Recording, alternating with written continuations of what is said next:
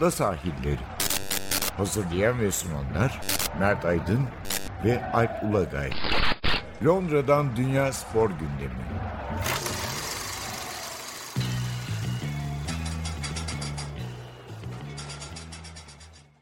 Ada sahillerinden merhabalar. Ben Alp Ulagay. Ben Mert Aydın. Bugün neler var gündemimizde? Biraz Avustralya uzanacağız. Tenise bir bakacağız. Avustralya açığın artık son günleri yarı final aşamasına geldik. Biz kayıt yaptığımız saatlerde siz dinlediğinizde belki de turnuva sonuçlanmış bile olabilir. Bir Şampiyonlar Ligi'ne uzanacağız. Bir oraya bakacağız. İkinci tur maçlarının ilk bölümü oynanıyor. Bu hafta içi geri kalan da haftaya oynanacak. Ama önce bir yine herhalde anmayla girmemiz lazım. Doğru. Özcan Arkoç ilginç bir isim. Türk milli takımının Fenerbahçe'nin Beşiktaş'ın futbolcusu, kalecisi. Ama uzun yıllar Almanya'da futbol oynamış, antrenörlük yapmış bir isim. Hatta hayatının herhalde 50 küsür senesini de Almanya'da geçirmiş. Doğru. Bir önemli isim. Çarşamba günü vefat etti. 81 yaşında sanıyorum. 82 yaşında. Almanya'da 1964'te sanıyorum Viyana'ya gittikten sonra 3 yıl orada kalıyor. Sonra da Hamburg'a transfer oluyor ve Almanya'da daha önce oynayan Türk oyuncular var. El Fronde'ye galiba bir reportaj vermiş. Yıllar önce orada anlatmış. Ama Bundesliga'da yani Bundesliga 63'te kurulduktan sonra orada evet. profesyonel olayan ilk Türk oyuncu. Türkiye'den giden ilk oyuncu. Evet. İlginç yani ben o röportajı da okuyunca bir daha tabii Almanca okuyamadım maalesef. İngilizceye çevirip okudum. Gerçekten vizyon sahibi. Ee, çok açık fikirli evet. İtalya'ya gitmeye kafasına koyuyor. İtalyanca öğreniyor. Sanıyorum Kiker dergisi Türkiye'ye geliyormuş. Kiker okuyarak Almanca öğrenmeye çalışıyor Avusturya'ya gitmeden önce. Yani bir temelle zaten Avusturya'ya gitmiş. Sonra Almanya'da da gerçekten uzun bir kariyeri var yani 7-8 sezon herhalde. Hamburg forması. Daha fazla. Daha fazla. Yani on, on, yani evet evet 8 sezon özür dilerim. Şeyle birlikte daha fazla tabii. Hocalıkla birlikte daha ya, fazla. Futbolculuğu 8 sene ama Hamburg'da tabii, tabii yardımcı tabii, tabii. antrenör olarak Rudi Gudendorf muydu? Neydi o meşhur antrenör? Evet. Onun yardımcısı evet. olarak devam ediyor. Hamburg'un da hele antrenörlük dönemi müthiş zamanı yani. Tabii Keegan'ı transfer ettiklerinde bir anda Özcan Arkoç'un elinde Hamburg var. Hamburg ona teslim ediyorlar. Şanssız bir dönem onun için. Çünkü şimdi çok büyük paralarla kurulmuş bir takım Hamburg. Ee, şeyin menajerliğinde e, Günter Netzer'in, Netzer'in e, futbolu kısa süre önce bırakmıştı Mönchengladbach yıldızı. Hamburg menajeri çok iddialılar. Zaten Kevin Keegan'ı almış olmaları o dönem için tarihi bir transfer. Sadece İngiltere'nin değil Avrupa'nın en iyi futbolcusu o dönemde Kevin Keegan. Öyle gösteriliyor ve e, Hamburg'a transferi hani Bayern Münih'e değil de Hamburg'a transferi ve bir anda Özcan Hoca ile birlikte oluyorlar ama çok da tabii ki istenilen bir e, sezon olmuyor. E, orta sıralarda ligi tamamlıyorlar ve ondan sonra da tabii ki e, devam ediyor. Tabii o takımın 4 yıl sonra Avrupa şampiyonu olduğunda belirtelim tabii Keegan e, İngiltere'ye döndükten sonra ama işte Magat mesela orta sahasında o takımın. Ee, Özden Arkoç Bundesliga tarihinde teknik direktörlük yapan ilk Türk.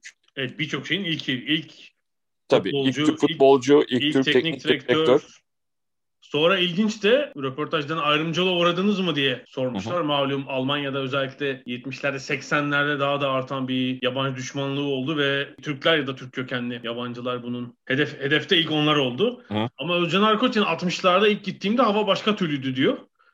Tabii Hı-hı. o zaman bu birinci petrol şoku falan yok yani. Hani Almanya'daki evet. ilk işsizlik sıçraması olmamış. O yüzden hatta Yunan ve İtalyan işçilere göre Türkleri çok çalışkan buluyorlardı diyor o zaman örnek gösterilirmiş Hı-hı. Türk işçiler çalışkanlıklarıyla ve disiplinleriyle.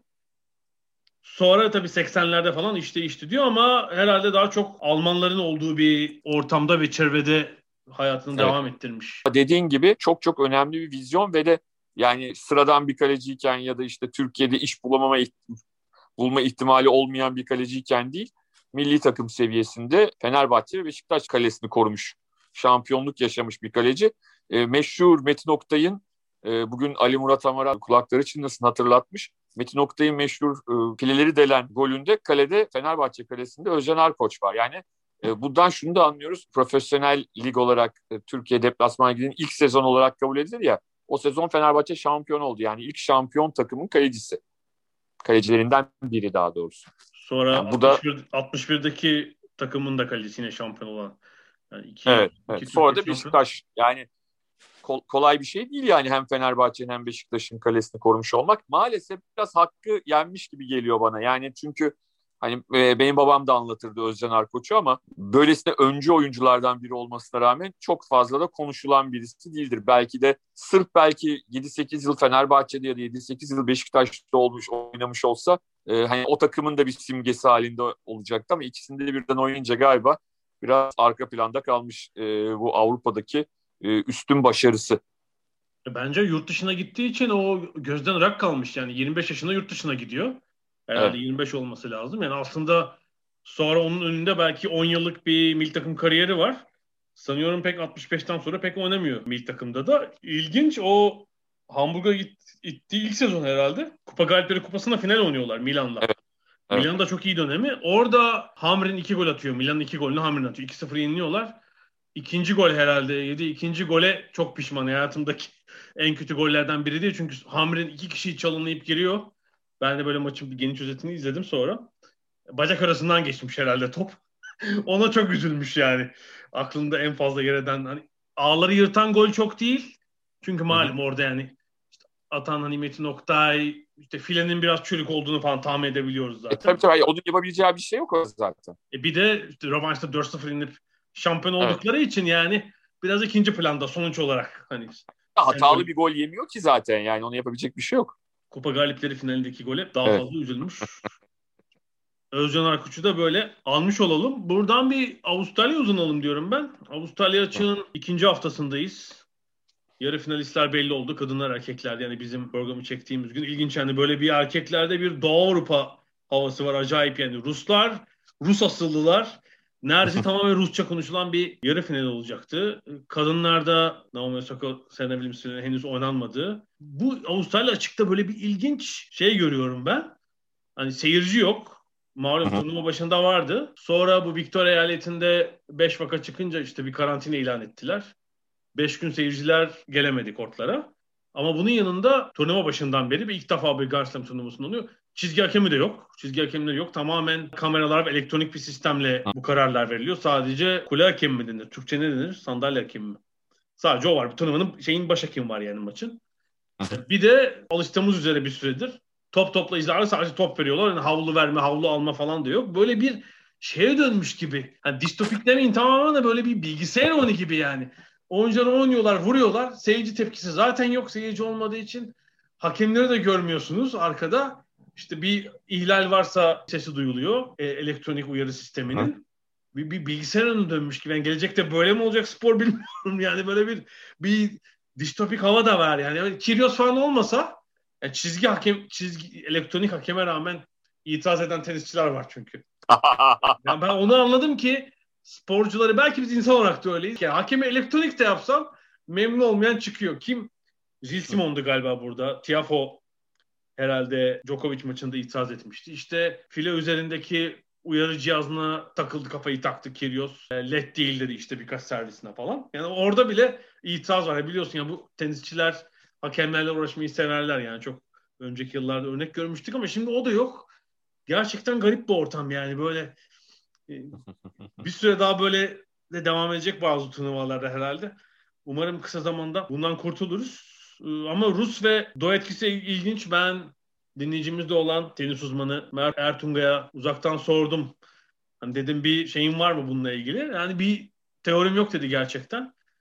Ee, zaten Avrupalıların üst, erkeklerde daha doğrusu Avrupalıların hakimiyetinde devam eden bir tenis düzeni var uzun yıllardır. Yani Amerikalılar pek ortada yok. İşte tek tük Kanadalı falan var. Latin Amerikalılar da pek ortada yok. Yani ama buna alışmıştık. Burada Rusça şey gibi olmuş. Yani çünkü Zverev'e de Çiçipas'ı da katıyorum işte. Zverev'in ailesi Rus, Çiçipas'ın annesi Rus. Ayrıca 4 3 de Rus tenis, tenisçi vardı mesela çeyrek, çeyrek finalde. İkisi yarı finale kaldı. Yani biliyorsun o Kafelnikov, Safinler böyle bir iyi bir dönemi vardı Rus erkeklerde Rus tenisi. Evet. Sonra kadınlarda bir patlama yaptılar. Erkeklere bir yansıması olmamıştı. Bu Medvedev'e kadar falan. Şimdi işte birkaç yönlü bir patlama var. Yani devamlısı gelecek bilmiyorum ama ilginç.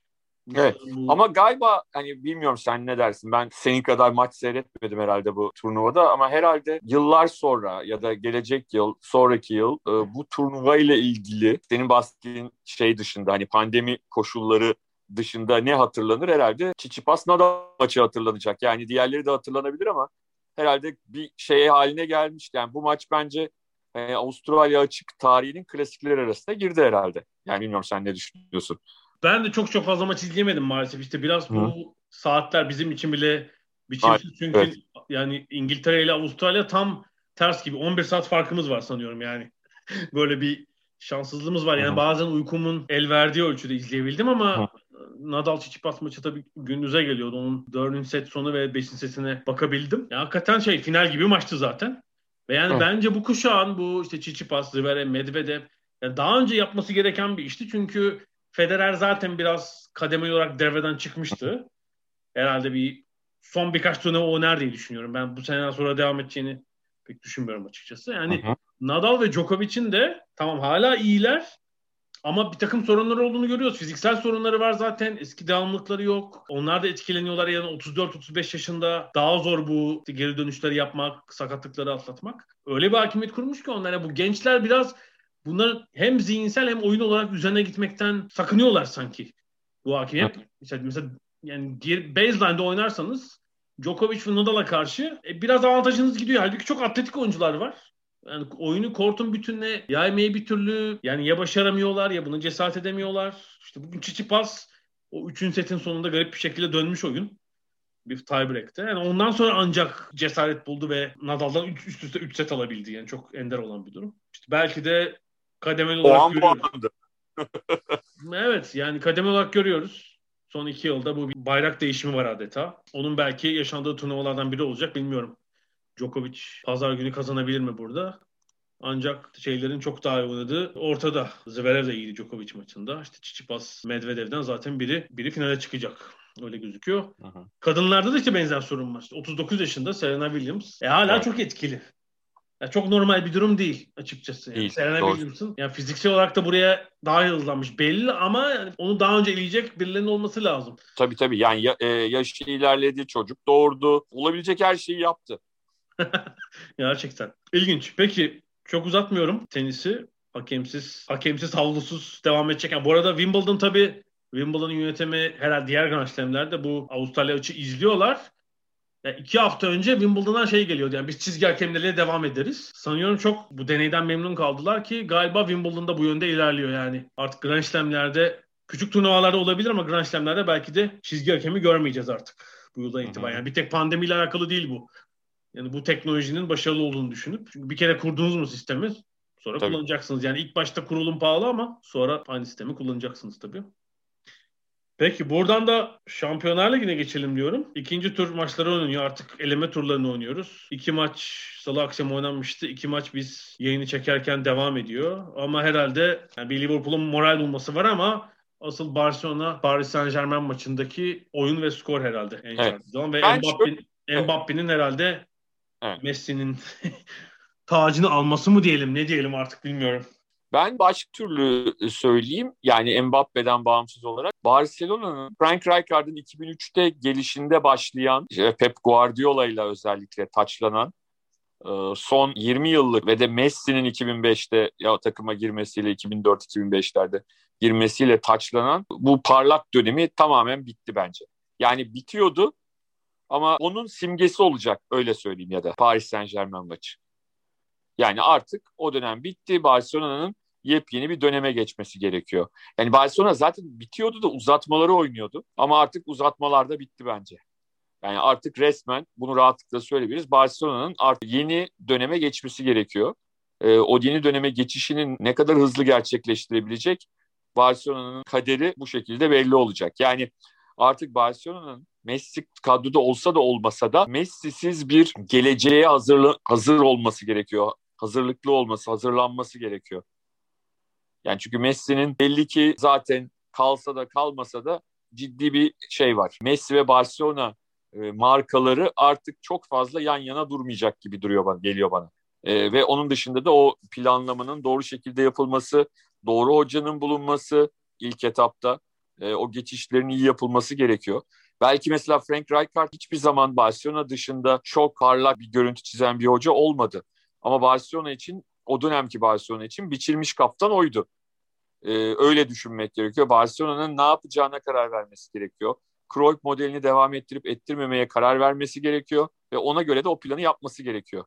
Guardiola'nın gidişiyle başlayan, arada doğru Luis Enrique geldi, başarılı da oldular ama ben o dönemden sonra yavaş yavaş Barcelona'nın genel olarak o şey döneminin bittiğini düşünüyorum. Yani 2012-2013 gibi bence Barcelona zirveye çıktı. Ondan sonra iniş başladı. O iniş sırasında da Şampiyonlar Ligi kazandılar. Ayrı mesele ama o iniş başlamıştı. Bence dün geceden yani biz çarşamba çektiğimiz için dün gece diyorum. Salı gecesinden itibaren de artık bitmiştir. Barcelona'nın 2002'de başlayan o macerası. Ee, şimdi başka bir grubun gelmesi gerekiyor yavaş yavaş. Yeni bir hoca, yeni bir dönem. Bu, bu sene içinde olmayabilir ama yani gelecek sezona böyle bir hazırlık yapmaları gerekiyor. İşte e, belki Ronald Koeman'ın da raporlar yazıp bilmem ne yapıp onun da e, olmayacağı bir kadronun oluşturulması gerekiyor. Tabii şöyle bir Barcelona dışında bence La Liga ile ilgili bir sıkıntı da var. Yani La Liga herhalde o, 2005 2015 arası diyebiliriz değil mi? Yani dünyanın en iyi ligi La Liga'ydı. Yani Premier Lig'e yap, yapılan yatırımlar ne kadar büyük olursa olsun işte buradaki United City tabii, yatırımı, tabii. Liverpool, Arsenal olursa olsun yani Barcelona, Real Madrid'in başını çektiği La Liga takımları dünyanın en iyileriydi. Çünkü işte Atletico Madrid'de başka bir ekolle futbol oynasa da iyiydi. Sevilla'nın işte iyi olduğu dönemler vardı falan. Lig hakikaten lig kalitesi çok yukarıdı. 2015'ten beri 2015'ten beri ligin kalitesi de bence aşağı gidiyor. Zaten Atletico Madrid'in şu şu oyunuyla açık ara lig lideri olması bence bunun göstergesi yani. Çünkü onların oyununda çok bir değişiklik yok. Atletico Madrid. Yok hatta yani, yani daha iyi değişse de Simeone'nin oynattığı oyun çok değişmiyor. Yani ligde öndeler. Belki de şampiyon olacaklar bu sene. Bunun en önemli sebeplerden biri de bu atletik kabiliyetler yüzünden geride kalmaları. Yani şimdi ya oradaki artık çok yaşlı oyunculara itibar etmelerinin de bunun da payı olabilir. Yani Busquets ve Pique ile artık Şampiyonlar Ligi'nde şampiyonluk kovalanamayacağı çok açık. Çok bariz bir durum yani. Dün tamamen ikinci sınıf oyuncular gibi durdular Paris Saint Germain karşısında. Yani sadece Mbappe değil. Rakibin genel oyun işleyişi karşısında. Organizasyonu karşısında. Her ee, şey yani karşısında. Bence şu andaki Avrupa futbolunun içinde bulduğu mali durumla da böyle bir anda bu yenilenme yapmak mümkün de değil.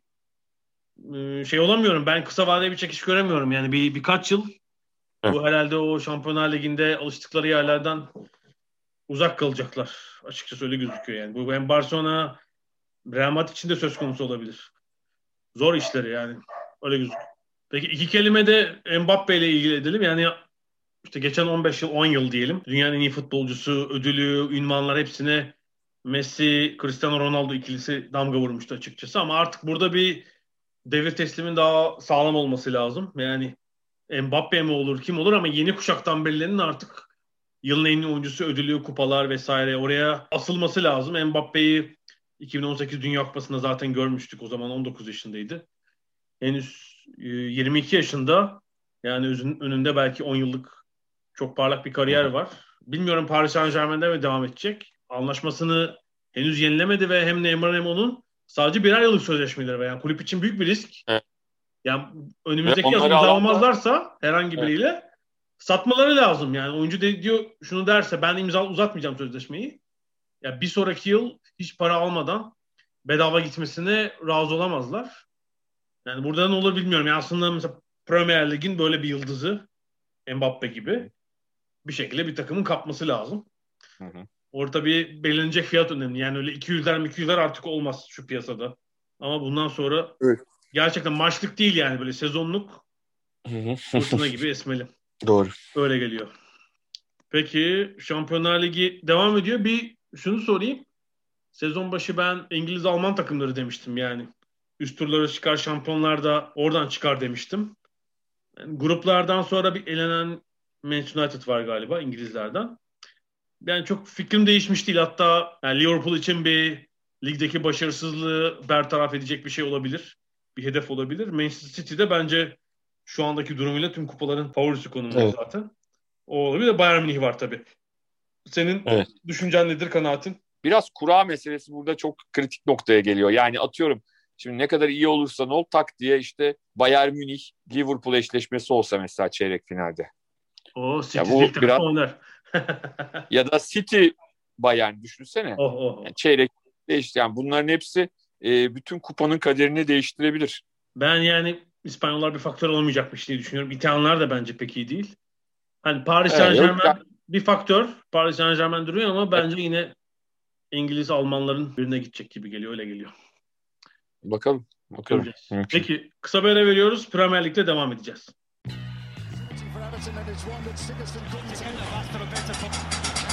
Ada sahilleri. Londra'dan Dünya Spor Gündemi.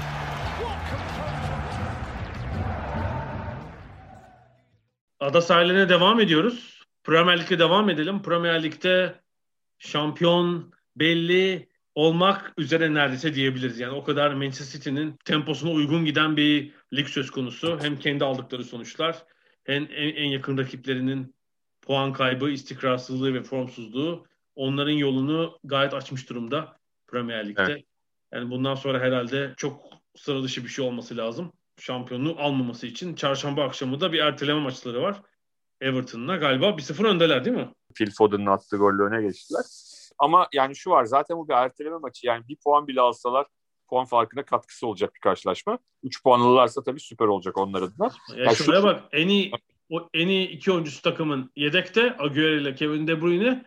İlkay Gündoğan da hafif sakatlanmıştı. O da kadroda kadroda bile değil. Oyuncusu da yok evet. Stones da yok. Hani sonuçta son haftalarda Zinchenko yedek, Stones yedek. şöyle diyeyim. Manchester City'nin öyle bir kadrosu var ki hakikaten e, rotasyon yaptığını anlayamıyorsun. Sağdakilerden de. Oynamayanları söyleyince anlıyorsun da hani sahadakilere bakınca anlamıyorsun. Ama şöyle bir şey var işte. Bu elbette çok önemli oyuncular var ama hani bir oyuncuya da bağlı değil. Yani bunu işte şundan Tabii, tabii. anlayabiliyoruz. Kevin De Bruyne kaç haftadır yok? 3 haftadır falan oynamıyor. E, takım dolu dizgin devam ediyor. Yani son maçlara bakarsak işte biri Liverpool, biri Tottenham'dı. Değil mi? Çok yani iddialı gözüken kağıt üstünde iki rakibe karşı oynadılar. Ya çok net iki galibiyet. Ya Tottenham, şöyle söyleyeyim. Tottenham maçı güle oynaya bitti yani. Yani Tot- Tottenham maçında ben söyleyeyim Guardiola bile düşünmemiştir herhalde. Bu kadar rahat olacağını. Hani maç maçı e, City'nin kazanacağını tahmin etmek çok güç değildi her şeye rağmen. Ama yani hani bir Mourinho takımı önünde bu kadar rahat sonuca gitmeyi de bence beklemiyordu. Tabii o, o tarafta da çok tartışmalar var onu sonra konuşuruz. Diğer Tottenham tarafında da ama e, Manchester City için şu anda görünen çok acayip bir şey olmazsa yine geçen sene öyle dedik pandemi çıktı biliyorsun Liverpool çok acayip bir şey olmazsa şampiyon ol dedik. Az daha adamlar lig bitecek şey yapılacaktı.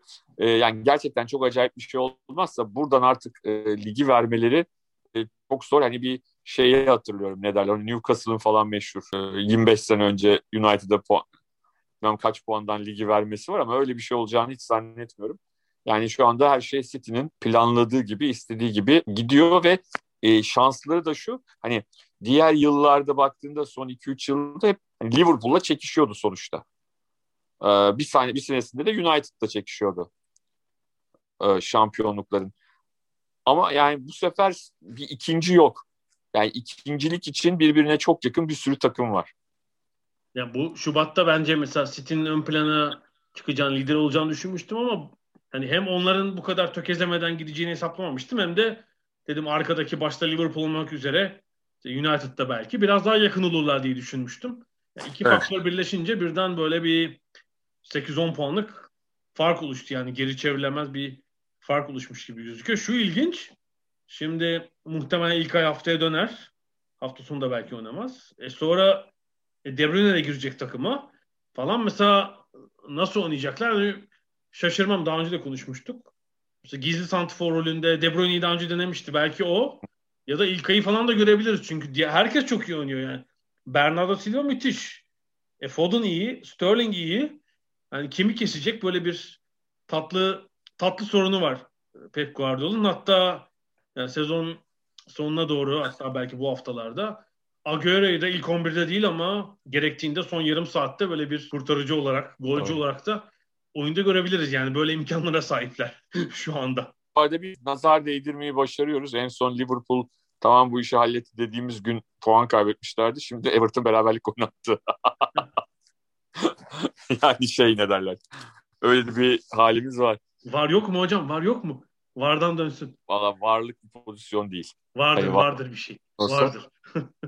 E, kalenin içinde iki stili oyuncu olduğu için offside olma ihtimali zaten tamamen ortadan kalkmış vaziyette. Foul varmış, foul. Foul. Garip bir gol ama görmen lazım. Yani Richarlison'a çarp e, şut direkten döndü. Kalenin önünde bekleyen Richarlison'a istemsizce çarpıp gol oldu ve gol Richarlison'a yazıldı. Çok acayip.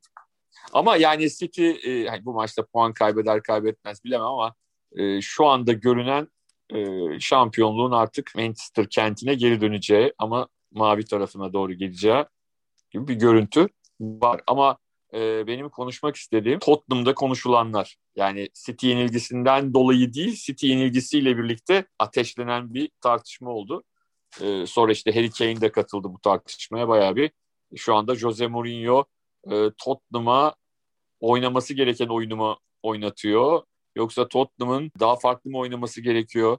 E, Tottenham bazıları diyorlar ki hani Mourinho'nun oyununa saygılıyız ama Tottenham'ın elindeki oyuncu grubu o oynayacak kadar fiziksel güce sahip değil. Böyle e, diyenler var. Kane çıktı. E, biz Jose Mourinho'dan memnunuz. Ben çok seviyorum ve bizim de onun oyunuyla gelişerek iyi bir yere gelmemiz mümkün dedi. E, bayağı bir tartışma çıkarttı Mourinho. Kendisi konuşmadı ama. Ben şöyle görüyorum. İşte bir maçları da eksik 14 14 hafta var bitime. 36 puandalar. Arsenal'ın 2 puan üzerindeler. Eksik maç maçı kazanırlarsa Liverpool falan bir puan yaklaşacaklar ama oynanan oyun ve vaat edilen şeyle alakası yok yani şu an. Evet. Yani hem oyun kötü hem de Mourinho geldiğinde beklenti neydi? Ya ilk dördü oynatır belki şampiyon oynar. Ondan çok uzak Tottenham. Ya daha 7-8 hafta önce neydi? Hatırlasana. Ya yine oyun kötüydü yani. Oyun hiçbir Kötü zaman ama... iyi değil. Mourinho, Mourinho'nun döneminde oyun hiç iyi olmadı. Gelecek yaz bak şu olacak. Şimdi sezon bitecek. İşte diyelim ki Tottenham 5. oldu, 6. 7. neyse. Bir şey oldu 4 oldu falan ama bak bütün takımlar özellikle Big Six bakacaklar eldeki duruma. Mesela Liverpool ve City'de bile bir ilerleme olması, bu oyunun bu sezonki oyunun üzerine bir şeyler konma ihtimali çok yüksek. Çünkü bu yaşı buna müsait oyuncular var.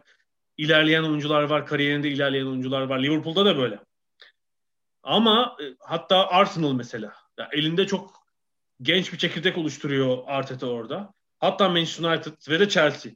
Tottenham bakacak. Yani Tottenham'ın bence bu kadro yapısı ve Mourinho ile bir adım daha ileri gitmesi mümkün değil. Yani Tottenham Yok. Böyle altıncılığa, yedinciliğe oynayan bir takım olur. Orada tıkanır kalır. Yani yapmaları gereken şu.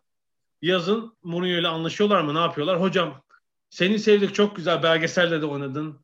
Havanı da attın. Ama biz yolları ayıralım. Gel biz yol, yolları ayıralım ama daha iki sezon anlaşması var. Bu da 25-30 milyon sterlin demek. Tabii sağlam kaza bağlar Mourinho ve ekibi işi. Nasıl olur bilmiyorum. Bence Premier Lig'de hatta bu seviyedeki takımların hiçbirinde Avrupa'da çalışma ihtimali yok artık. Tottenham büyük bir onun için bir fırsattı. Ee, bir daha görüyoruz ki artık devrini tamamlamış. Zaten yani 20 yıl işte bu antrenörlüğün hatta üst düzey antrenörlük 10-15 yıl. Yani 20 yıl yapmış zaten. Başka güzel bir iş bulsun kendine Amerika falan. Türkiye. Türkiye zaten karışık. O da gelince iyice karışır herhalde. Tamam güzel. Türkiye için büyük şey olur. Türkiye'ye göre üst düzey kalır çok. Çok çok. O konuda evet, hiç itirazım evet, Evet. Hiç itirazım yok. Yani bir kere taktiksel olarak 10-15 yıl önde o zaten. E, İdman falan bir sürü konuda yenilik getirir yani. Tabii tabii. Doğru söylüyorsun. Doğru söylüyorsun. Yani bu arada şey sorusu da var biliyorsun. Hani Harry Kane işte bu takımın kaç yıldır yıldızı kupalar kazanmak istiyorum dedi. Bir tane kupa yok ortada. Gitsin mi kalsın mı? Audi kupası var galiba bir tane. O Lig kupası finali oynayacaklar Nisan'da. Ama o da City ile. Şanssızlık ki. City ile olacak o final maçı da. Bilmiyorum Harry Kane ne yapsın bu da bir şey konusu ama orada da bence hassas bir sorun var. Yani biraz sakatlanmaya teşne bir oyuncu artık. Evet. Harry Kane. Yani diğer büyük bir takım çok büyük parayı gözden çıkarır mı transfer için? Emin olamıyorum. Hani 100 milyon verelim de Kane'i alalım. Onu isteyen vardır takımında dediğim gibi yani o kadar büyük yatırımı göze alırlar mı? Ondan emin olamıyorum. Biraz şu Euro 2021'de 2021 neyse e, orada da hani Dünya Kupası'ndaki gibi gol sayısı fazla olursa oyunu iyi olursa birileri yüz olmasa bile iyi bir parayı gözden çıkarabilir. Takas. Takasa gidelim. Mbappe Tottenham'a. o ne yaptın? En Paris Saint Germain'e Pochettino hocasına kavuşmak için falan. Ne yaptın? Agüero takas edelim falan. Yok o da değil tabii. Kariyerinin sonuna gelen bir oyuncu da değil tabii. Öyle değil. Bir kısa ara daha verelim. Yine Premier Lig'le devam edeceğiz. Tamam.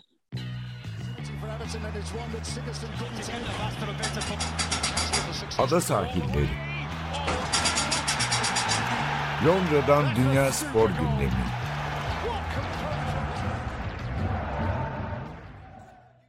Ada sahiline devam ediyoruz. Son kısımda da yine Premier Lig konuşacağız. Bir de Liverpool'daki tartışma var biliyorsun. İşte iyi Evet. değil bir böyle bir tür çöküş yaşadılar.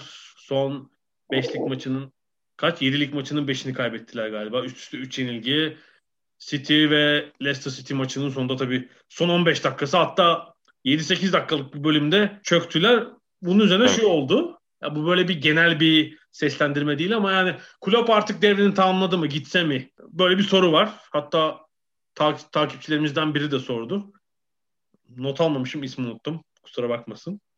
Onu da yanıtlıyor olalım. Yani ben buna mesela kesinlikle katılamayacağım. Yani Klopp hala Yok. dünyanın en iyilerinden biri. En iyi olmasa bile.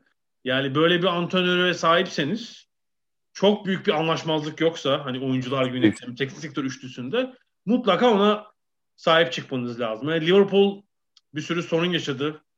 Alışmadıkları sağlık sorunları, sağlık sorunlarının taktiğe yansıması falan derken böyle bir çöküş oldu. Ama kötü bir takım değil. Hala çok iyi oyuncular var. Ben Klopp'un gelecek sezonu bir yana bırakıyorum. Hani sakatlar dönünce başka türlü olacaktır. Bu sezonun kalanında bile takımı yeniden toparlayacağını düşünüyorum. Malum o da bir duygusal olarak çalkantılı bir dönemden geçiyor işte bu annesinin kaybı cenazeye gidememesi falan. Hatta şunu sordular yani bir ara vermek istemez misiniz diye. Gerek yok falan dedi. Yani sporda böyle bir zorluk var tabii. İşte belki Evet. yaz başındaki hani o 15 gün falan değilse hiçbir antrenörlerin biliyorsun hiç. Evet, Yani- tabii. Sezon bitince bile söylerler yani o sefer de transfer kadroyu nasıl yapalım, şunu Hı hı. kimi transfer edelim o kısım başlıyor hiç.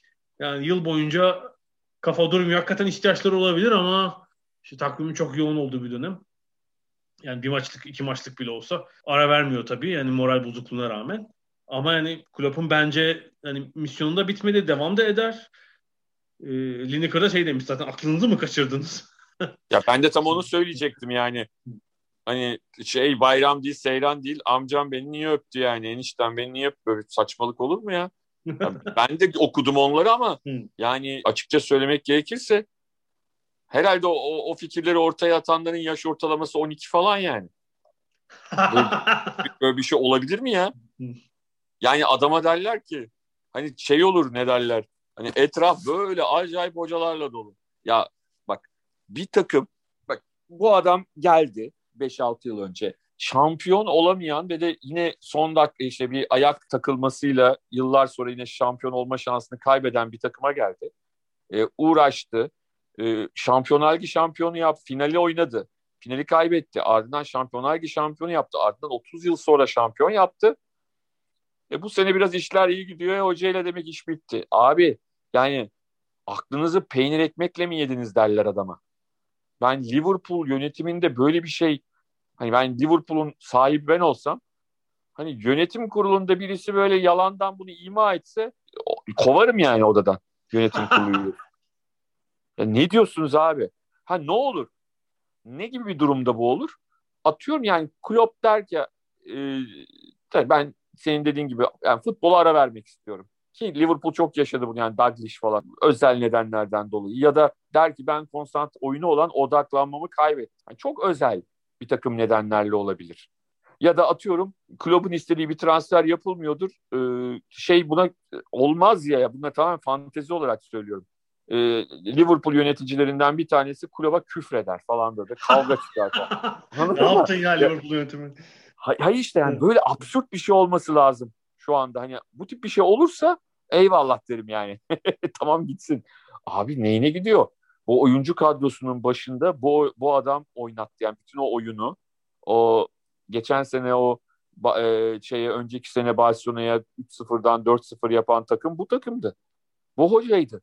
Geçen sene pandemi olmasa Mart ayında şampiyon olacaktı takım ya. Nisan ayında şampiyon olacaktı yani.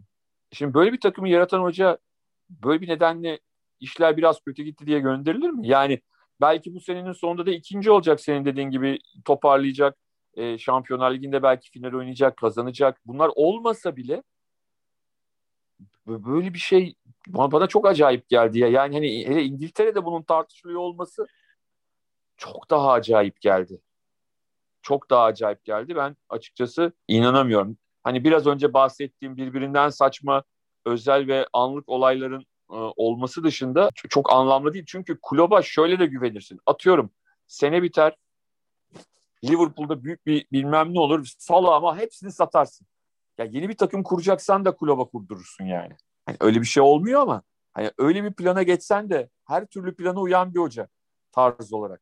Her türlü planı senin için e, uygulayabilecek bir hoca. Yani hakikaten Lineker'e de katılıyorum. Genelde katılıyorum zaten de bu sefer de katılıyorum. Yani hakikaten deli olmak lazım yani şu anda Klopp'tan ayrılalım diye hani düşünmek bile bana şey geliyor. Ne derler? E işlerde kötü gitmeye olur tabii abi. Hayatta her zaman her iş mükemmel gidiyor yani? Allah'ım ya Rabbim yani. İnan, inanılacak inanılacak gibi değil yani öyle e, Benim hani aklıma şu geldi. Olur ya işte bir mali açıdan da garip bir dönem dünyada. Amerikalılar FSG mesela kulübü satar.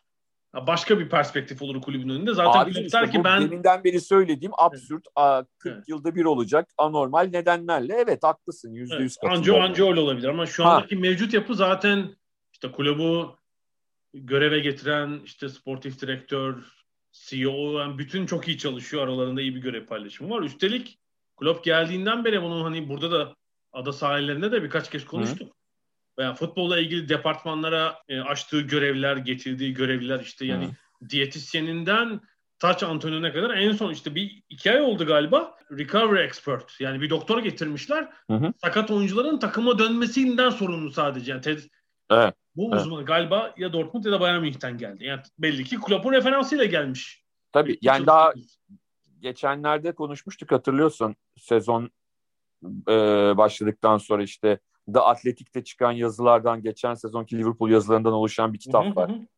Yani zaten o kitapta okuduğumuz organizasyonun kulübün görevine son vermek istemesi mümkün görünmüyor yani.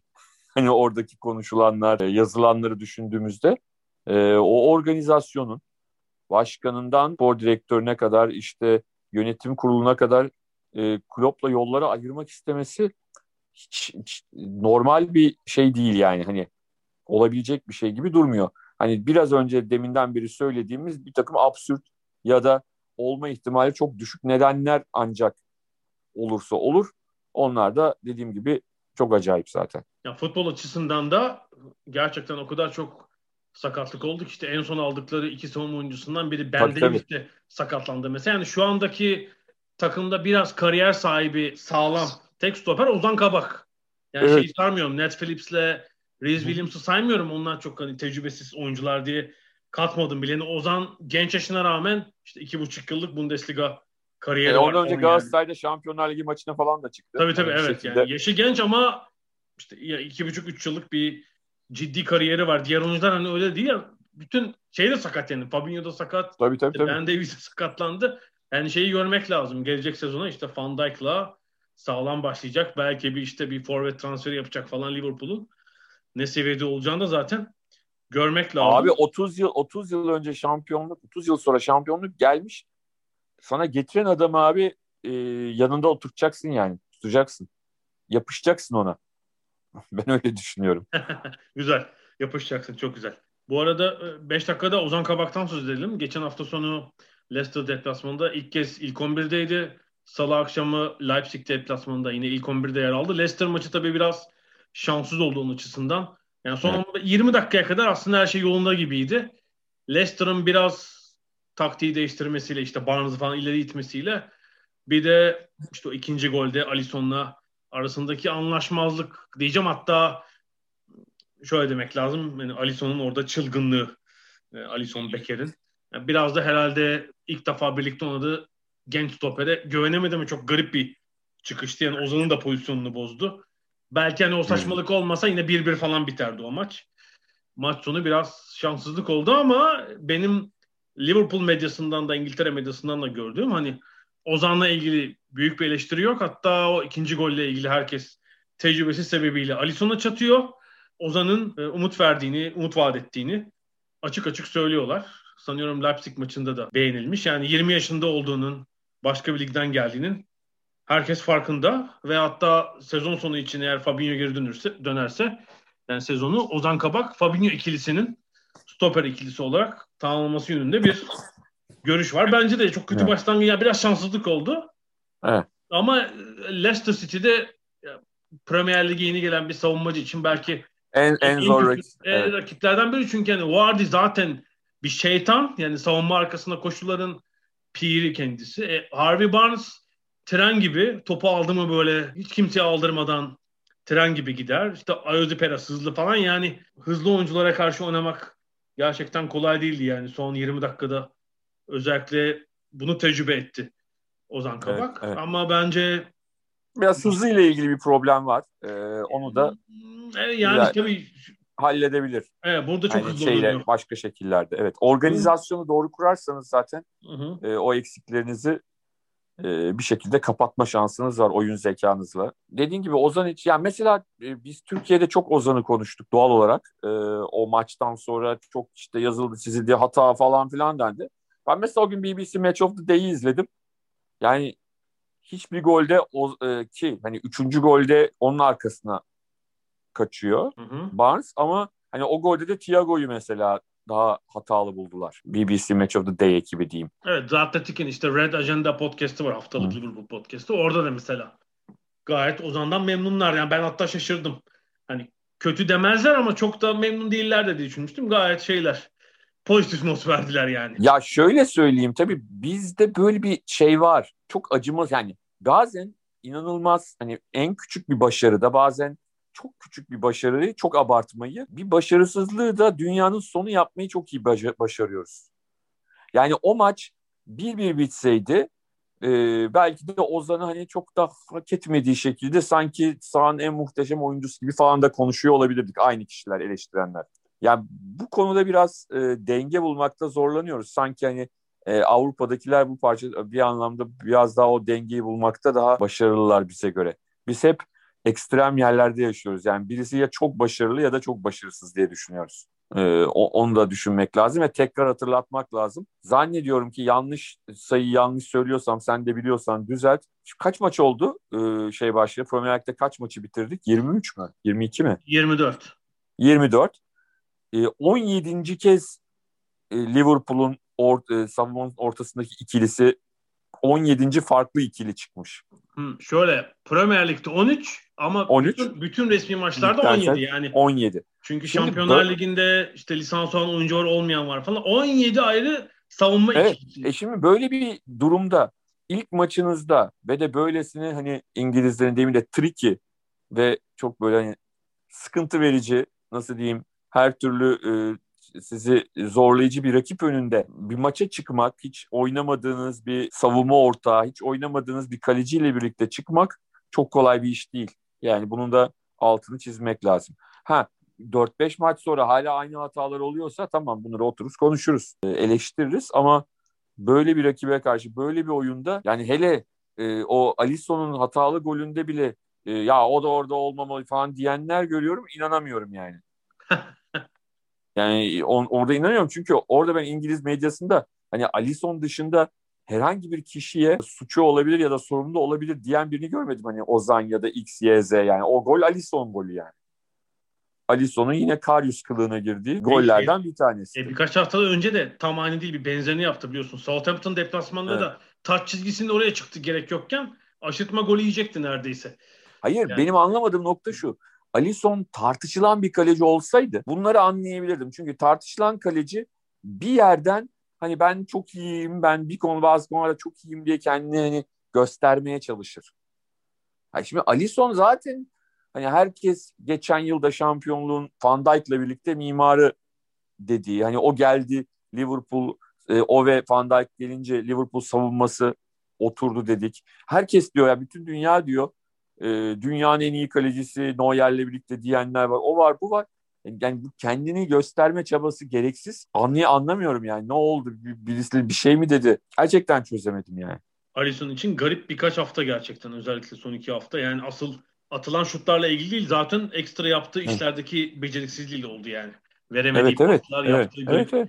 çıkışla alakalı oldu. Yani her şey aynen devam ediyor olsa ne kaybederdi onu çözemedim yani. Onun için diyorum hani bunları yapmaya başladı e, şeyden. Acaba hani Van Dijk yok, o yok, bu yok. Tamamen bütün şeyi ben düzeltmeliyim, bütün savunmayı ben halletmeliyim diye bir şeye mi girdi bilemiyorum yani. Tabii bir zincirleme reaksiyon aslında. İşte bahsettiğimiz 17 stoper ikilisi bence tabii, tabii. Alisson'u da şaşırtmıştır. Yani önünde kim oynuyor? Onu da delirttiler. Tabii geriden oyun kurarken pası kime verecek? Rakip forvetler nasıl paylaşılacak? Hakikaten o da feleğini şaşırmıştır yani. Önünde yani işte ilk defa iki hafta önce gelen bir genç çocuk oynuyor önünde şimdi. Hadi biraz İngilizcesi var falan ama yani işte alıştığı ikililer yok. Bu arada evet. Ozan Çağlar üzerinden de, Çağlar Soyuncu üzerinden de Ozan'a dair bir örnek verebiliriz. Biliyorsun Freiburg'dan geldi onun gibi Almanya'dan. Evet. İlk sezon neredeyse tamamen yedek oturdu. Evet. Tamamen yedek oturdu. İkinci sezon tecrübeli bir stoperin yanında Premier Lig'in en iyi stoperlerinden birine dönüştü. Yani evet, en iyi 11'ine seçildi. Evet, Kendi şeyler, meslektaşlarının meslektaş, oylarıyla bile. Meslektaşları onu yılın 11'ine seçtiler. İkinci sezonda ama. Ki evet, evet. Çağlar en azından yaş olarak Ozan'ın da önünde tabii herhalde 3-4 yaş daha da büyük. Geldiğinde bir de tabii bahsediyorum. evet e, ama e, ortak bir yanları var. Nedir? İkisi Türkiye'den sonra Almanya'ya gittiler. Orada eğitim aldılar. İngiltere'ye geldiler. E, bakalım inşallah o da istenilen yani iyi bir Premier Lig oyuncusu olur diye umut ediyoruz. Ya bu arada Leicester gerçekten iyi ya. Sanki geçen seneki o düşüşü de yaşamayacaklar gibi geliyor biliyorsun. Yani böyle 18-19 evet. hafta çok iyilerdi. Sonra böyle kademeli olarak form durumları düşmüştü ve Şampiyonlar Ligi'nin dışında kaldılar. Evet, son evet. haftaya kadar hatta ilk dörttelerdi. Son hafta United'a kaybedince beşinciliğe düşmüşlerdi ama şeye karşı da iyiler. Yani geçen sene hatırlarsan böyle City, Liverpool bu maçlarda çok kötülerdi. Yani hem sonuç kötü hem oyun kötüydü. Bu sene onlara karşı da iyi sonuç alıyorlar. Ligin başında City'yi beşlemişlerdi. Kimi yendiler? Ee, United'la beraber kaldılar galiba. 2-2 iyi maçtı o da çok iyi maçtı. İşte Liverpool'u yendiler bu hafta gerçekten kurum olarak zaten iyi bir yer ama futbol olarak da e, hep ilerleyen bir yer Leicester City. Yani ve Brandon Rodgers Liverpool'da da çok kötü değildi eldeki malzemeye göre yıllar önce. Ya işte Gerrard'ın ayağının e, kayıp düştüğü maç e, olmasa belki de evet, işte Premier Lig şampiyonu olacaktı. O maç o manyak bir Crystal Palace maçı falan var. Onlar olmasa belki evet. şampiyon yapacaktı gerçekten Liverpool'u. Ama yani Leicester'daki her oyuncu aşama yapıp oradan başka takıma sıçrıyor. İşte bu Tabii. sene Fofana, evet, James Justin tamam. O Aha. sezonu kapattı şimdi maalesef. Ama yani inanılmaz katkı verdiler. Şimdi onların sakatlığında işte Çağlar tekrar, Çağlar Soyuncu ilk 11'de. Ama sanki bu sene oyun olarak büyük puan farkı yok Arkali çünkü. Oyun olarak o bir şekilde ilk dörde tutunacaklar gibi öyle gözüküyor. Yani iyi. Evet şu anda gidişat o şekilde. Moraller de yerinde. Hani geçen yıl böyle geçen yıl zaten her sakatlık onları yıkıyordu yani. Hala yani o Ricardo Pereira, Ricardo sakatlığı falan onları toparlayamadılar hiç. Tabii bu sene sezona sakat başlayanlar şimdi döndü takıma. Endidi, Pereira falan. Bu sefer yenileri sakatlandı ama işte bir geniş kadro var. Bir şekilde orada tutuyor takımı. Tottenham'ı konuştuk zaten. West Ham gerçekten iyi fikstürü değerlendirdi ve beşinciler. Liverpool'un iki puanın önünde olmaları yani sezon başı herhalde bize deseler Liverpool'un önünde olur deseler herhalde inanmazdık. 2 puan öndeler ama söylemek lazım yani son yani Ocak başından itibaren uygun bir fikstür vardı. Bence onu çok iyi değerlendirdi. Yani alt sıradaki rakipleri yendi. Mesela bundan sonraki ben West Ham'ın bence mesela aşağı indiğini göreceğiz buralardan. Doğrudur. Tabii doğal yerine gelir sonuçta. Yani bu beşincilikte kalacaklarını düşünmüyorum. Mesela bir Mikael Antonio dışında Santfor almadılar. E ona şey açısından, fitness açısından güvenemezsin sezonun bütün kalan evet. Yani o katkı yapacaktır ama her maç olmaz. Muhtemelen mesela Mart sonu West Ham United'ı öyle 7-8 oralarda göreceğimizi ben düşünüyorum. E, Arsenal ise haftalar sonra parlak bir oyun ve parlak bir sonuç aldı. 4-2'lik özellikle böyle ilk 50 dakikası, bir saati falan çok iyi oynadı. Yani 4-0'dan 4-2 olunca dedim acaba Leeds ve Bielsa ne yapacak diye ama. Tabii bir de herhalde 4-1'di değil mi? Saka'nın böyle bir dalışı vardı ve direkten dönen bir top var. Yani 5-1 evet, olmadı evet. üzerine 4-2 oldu dedim. Buradan döner mi bu maç? Yetmedi Leeds'in gücü. Arsenal'da evet. da hani genç genç kuşak oyuncuların müthiş katkısını görüyoruz. Bu sefer Aubameyang da onların önünde golcülüğü ve abiliği yaptı ama arkada işte Saka, Smith Rowe, Ödegaard genç bir üçlü son derece dinamik. Topu da bilen herhalde yaş ortalamaları 21 falan. Öyle bir üçlüyle Arteta istediği dinamizmi sağlamayı başardı. Açıkçası. Başardı ama tabii yani Arsenal'lerin istediği o dinamizmden çok ligde üst sıralarda olmak. Yani ben bu sene olacağını düşünmüyorum ama eğer senenin sonuna doğru ilk 5'e ilk 6'yı zor yani yakalarlarsa gelecek sezona iyi bir temel en azından çıkarmış olur. Çünkü daha altlarda bitirirlerse Arsenal yönetiminin e, Arteta konusundaki fikirleri olumlu olmayabilir. Ben 6-7 oralarda çıkabileceğini düşünüyorum Arsenal'ın. Tottenham maçı kritik olacak tabii. Tottenham yani Kuzey Londra derbisi var 13 Mart'ta. 4 hafta var oraya kadar. Arada City ve Leicester maçları var Arsenal'ın. O maç mesela çok şey olabilir. Moral açısından da belirleyici olabilir. Bu arada e, West Brom'da da küçük böyle bir kıpırdanma oldu Manchester United maçında. Türkiye'den tanıdığımız iki oyuncunun da ciddi katkısı vardı. Okay Yokuşlu Celta'dan kiralık gelmişti. İlk kez ilk 11'deydi. 67 dakika sanıyorum oynadı. Hani haftanın karmasına bile seçilmiş galiba. The Guardian haftanın ilk 11'ine koymuş onu. Hmm. İlk golde mesela orta sahada topu kapan oyuncuydu. Akın onunla başladı. İyiydi Okay. Gayet yani kendinden bekleneni fazlası yaptı herhalde o 67 dakikada. Diğer ilginç isim de Diagne. Gerçekten çok ilginç bir oyuncu. Bu hafta bu erken ikinci dakikada golü atınca birden havası değişti yani. Bütün maç boyu böyle agresif. Her topa giriyor. Ama işte iki tane müsait pozisyonu harcadı. E, bu arada gol ilginç tabii. Attığı gol Lindelof'un arkasından geldi. Hatta böyle Lindelof'un evet. yüzünde eli var falan. Mesela Türkiye'de olsa kesin foul verilir ama hani İngiltere ölçülerinde tabii verilmiyor. Savunuz çok foul diye şey yaptı. Çok ısrar etti foul foul diye. memnun kalmadı bir herhalde. Aslında onu memnun kalması lazımdı golü United yediği için. Nedense şey oldu. Hazelbank'tı galiba diye yorumcu. Anlaşamadılar onunla. Hazelbank forvet olarak gol bu çok güzel pozisyon aldı falan dedi ama bence çok fırsatçı bir şekilde ısrar edip attı golü. Sonra Maguire yere yıkıp bulduğu pozisyon daha var mesela orada da. Hani evet. Türkiye ölçüden yine foul verilirdi muhtemelen. Ama yani zoru yaptı. Topu kaleye yollayamadı. Yani bir kıpırdanma var ama puan farkı çok herhalde Okay'ın ve Diay'ın katkıları çok yeterli olmayacak gibi. Çok ciddi bir puan farkı var. Yani belki bir bilmiyorum Fulham bu akşam da Burnley'den puan aldılar. Bir, bir kafayı uzatır mı daha yukarı ama o bile zor yani. Evet çok kolay değil. Çok kolay değil. Yani lige bu kadar kötü başladıktan sonra toparlaması zor oluyor.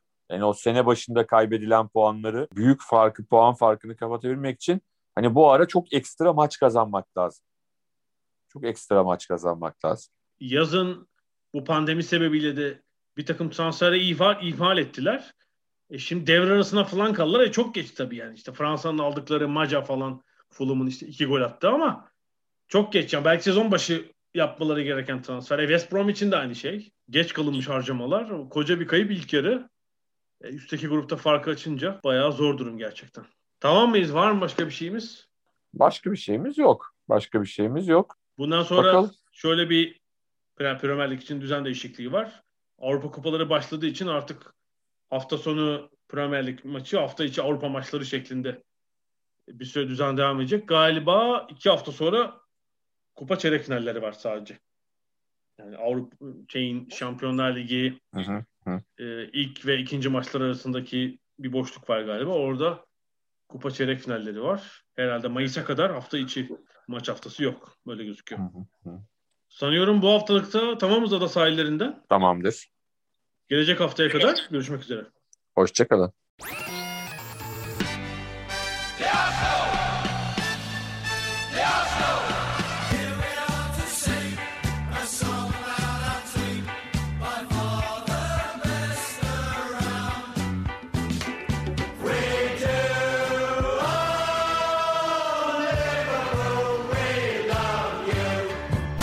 Ada sahilleri.